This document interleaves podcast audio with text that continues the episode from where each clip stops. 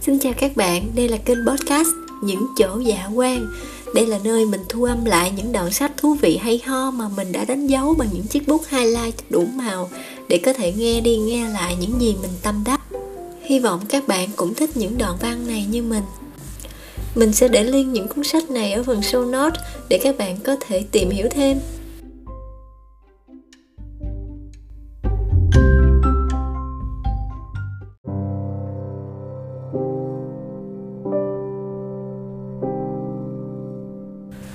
Bên lề trang sách Osho Tôi chưa thấy cuốn sách nào viết về khía cạnh triết học của tình dục lại thấm thía, có sức thuyết phục như cuốn sách của Osho, Quà tặng của tạo hóa.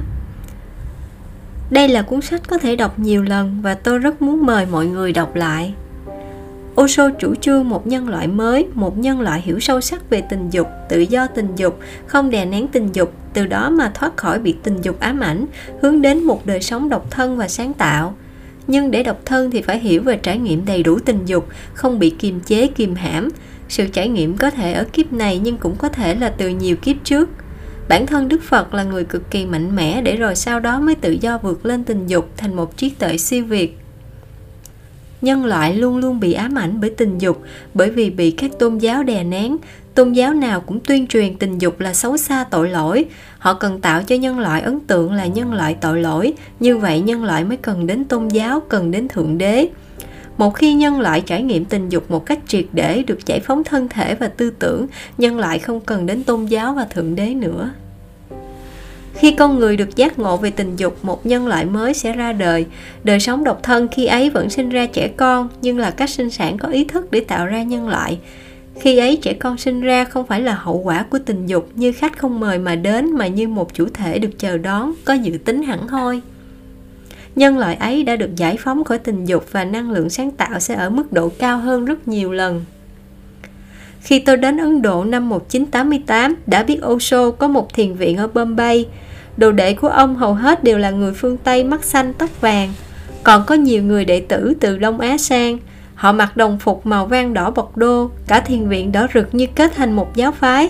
Khi ông qua đời năm 1990, ở tuổi 59, môn phái này thông báo Osho không hề ra đời, không hề chết mà chỉ đến viếng thăm trái đất hành tinh này từ 11 tháng 12 năm 1931 đến 19 tháng 1 năm 1990.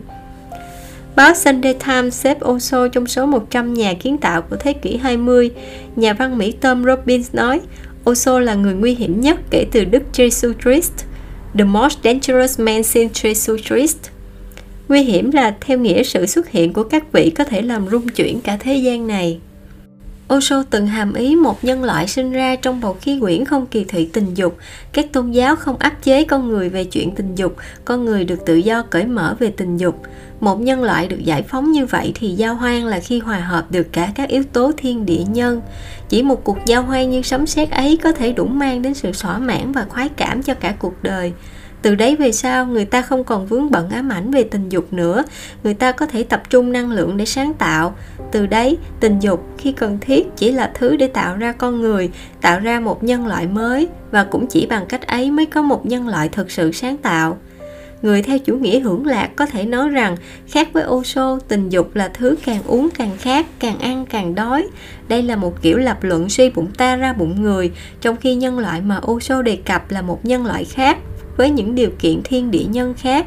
Phải là một nhân loại lý tưởng thì mới có thể sinh ra những đứa con từ tính toán kỹ, tỉ mỉ kỹ càng. Không phải từ thăng hoa ngẫu hứng mà những đứa con ấy khi lớn lên lại càng trưởng thành về trí tuệ và tinh thần sáng tạo. Ở cuốn quà tặng của tạo hóa đã nhắc ở trên, có hai cuộc đối thoại mà tôi xin tóm tắt lại. Một giáo sĩ hỏi sư phụ, con có thể hút thuốc trong khi thiền định được không? Không bao giờ. Một giáo sĩ khác hỏi con có thể thiền định trong khi đang hút thuốc được không? Ồ, đó là một ý tưởng tuyệt vời. Cũng như vậy, Osho dẫn ta đi đến một chân lý, có thể thiền định khi đang làm tình, nhưng không phải là làm tình khi đang thiền định. Quá trình thiền định được thực hiện như thế nào thì ta phải tự đọc cuốn sách này để trực tiếp nghe Osho diễn giải.